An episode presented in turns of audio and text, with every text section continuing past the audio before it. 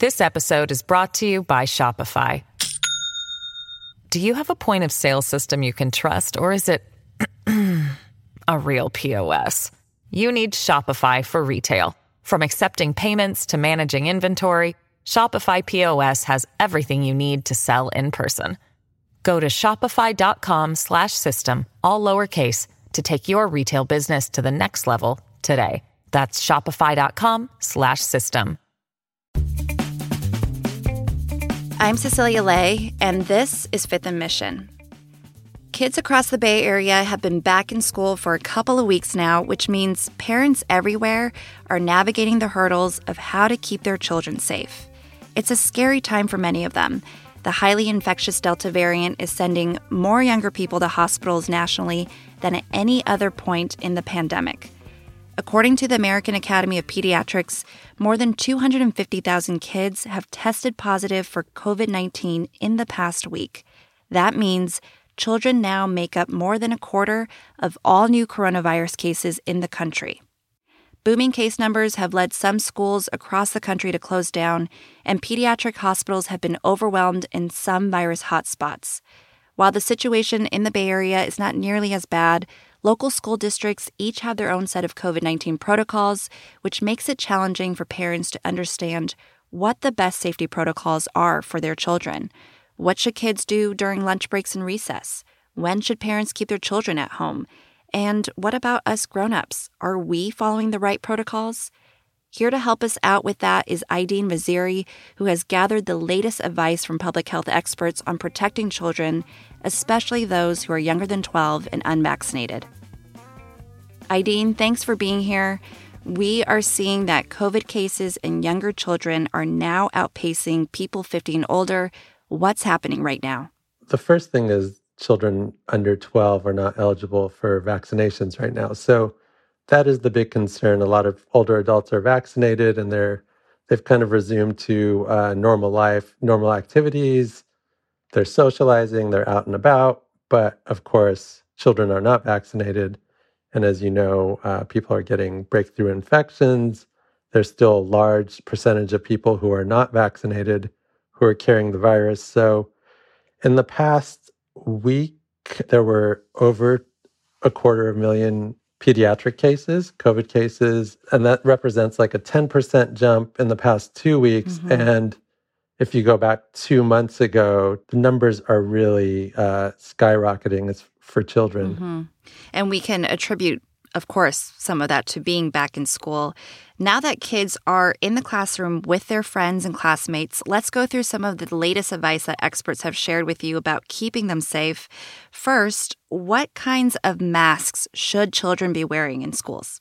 This is a hard one because masks have been so controversial. And of course, we're lucky we live in the Bay Area where schools are requiring masks inside and outside. Um, and uh, the, the, experts I talked to said, you know, the cloth masks that we were all wearing last year are not enough. Mm. Um, if they're sitting in a classroom all day, um, they should be wearing masks with filter pockets, and you know, you you want those uh, P two point five filters or HEPA filters in the mask.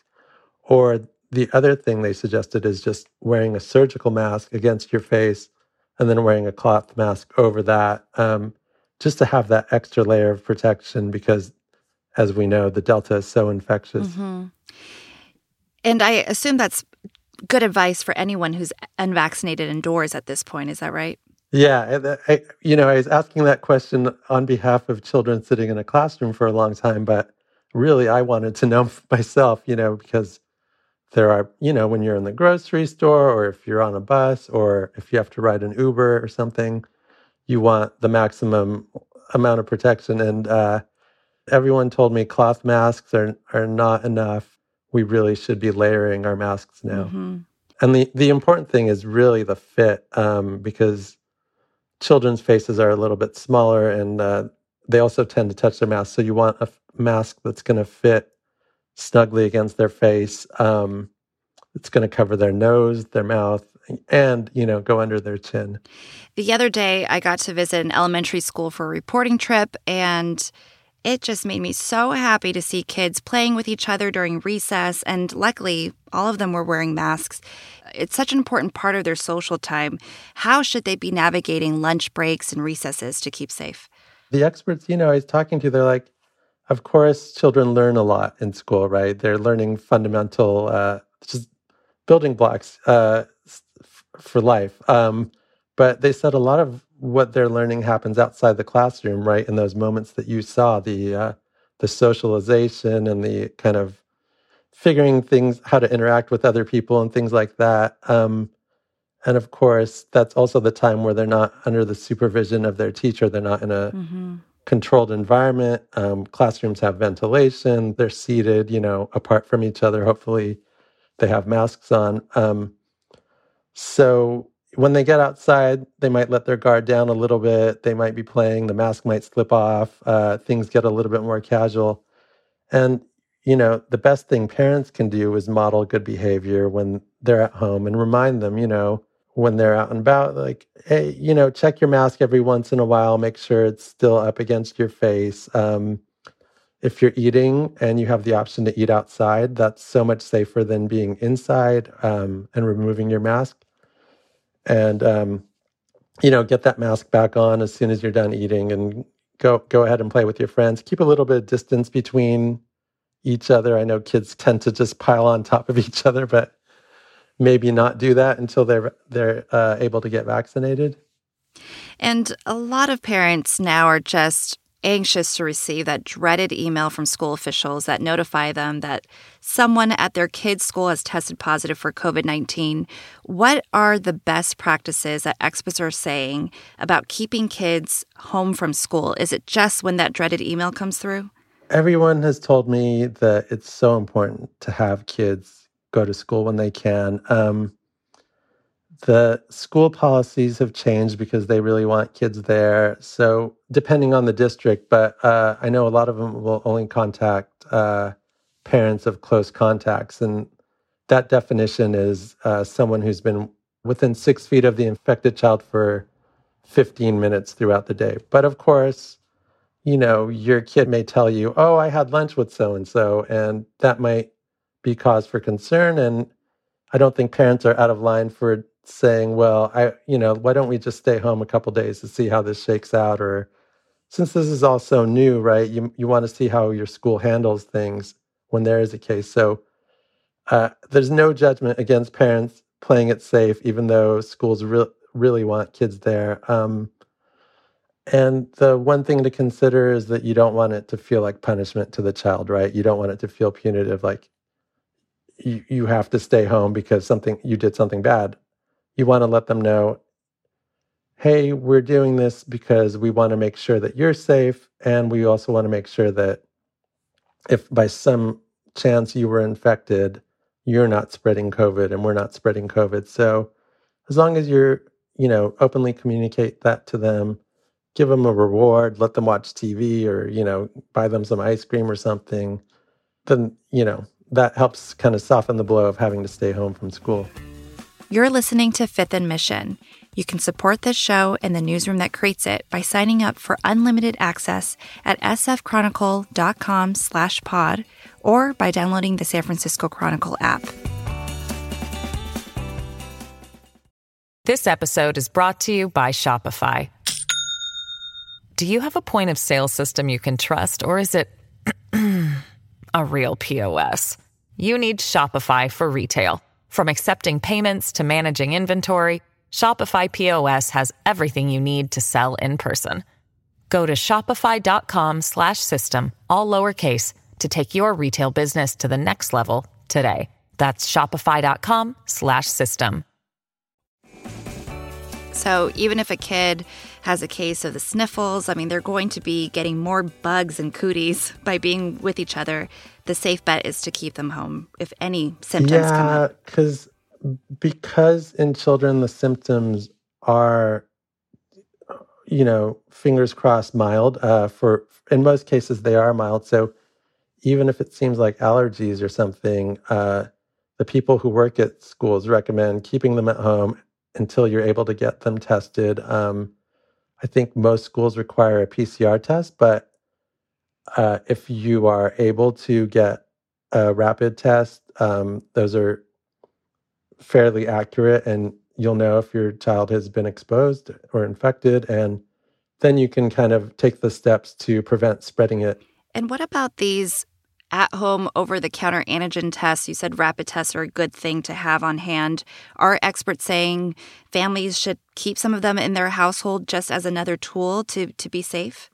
Yeah, the only problem is they're hard to get and they are quite expensive. Um, but they, if you are able to, it's you want to know. I think testing is really one of the key, met, you know, masking, ventilation, and testing are really going to keep COVID out of schools. Um, I know some school districts offer testing, some private schools offer testing. Um, I don't think that's a consistent policy throughout the Bay Area. Mm-hmm. And there are many parent groups working to change that. They want weekly testing uh, for children at schools. Um, I've checked out the the SFUSD testing site, and it's not the easiest to navigate, and it's not exactly convenient going to their testing sites. Um, a lot of them are during the school day, um, and a lot of them are far away. Really, frankly, for it's hard for families, especially if the parents are working to get to these sites. So, if you can get a you know rapid test, a, a Walgreens or a CVS, and just kind of use that until you find out for sure that that's a key measure. Yeah. Some of what makes this so challenging is what you mentioned that there isn't even guidance across every school district here in the Bay Area. What are families noticing now in terms of what they need in order to keep their kids safe or at least make them feel safe? Is it weekly testing or what other kinds of demands are parents looking for now? I you know, the key thing is for the parents to be vaccinated, um, hopefully for the teachers and the adults around the kids to be vaccinated because that that really creates a wall of protection around these kids who are who are very vulnerable right now um, because they they don't have that protection. So if you know if the adults are not vaccinated, they should do that right away. Um, and you know we're seeing more school districts require their teachers and staff to get vaccinated. Hopefully that becomes more widespread, and that's really apart from the masking and the other factor to that is of course limiting outside activities. Um, you don't want to be doing the high risk stuff like uh, sleepovers with the families that you don't know well or you don't know what their habits are. You want to limit carpooling, any any high risk indoor activities. And the other thing is you want the adults to be safe because uh, breakthrough infections, you know, the adults can carry the virus even if they don't get sick. So, you know, we just had a huge music festival um, up here in Northern California. We had the Bottle mm-hmm. Rock Festival over the weekend.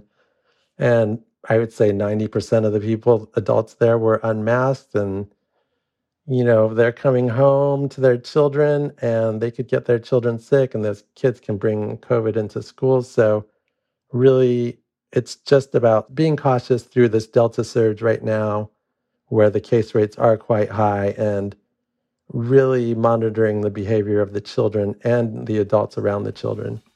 Well, Aidin, thank you so much for talking to public health experts on behalf of parents. I appreciate you talking to me. Thank you so much. Aidin Vaziri is a staff writer at The Chronicle. You can check out his story on Bay Area expert recommendations for keeping kids safe in the Delta era, as well as other COVID 19 coverage on sfchronicle.com or on the Chronicle app. Thanks to King Kaufman for producing this episode, and thanks to you for listening.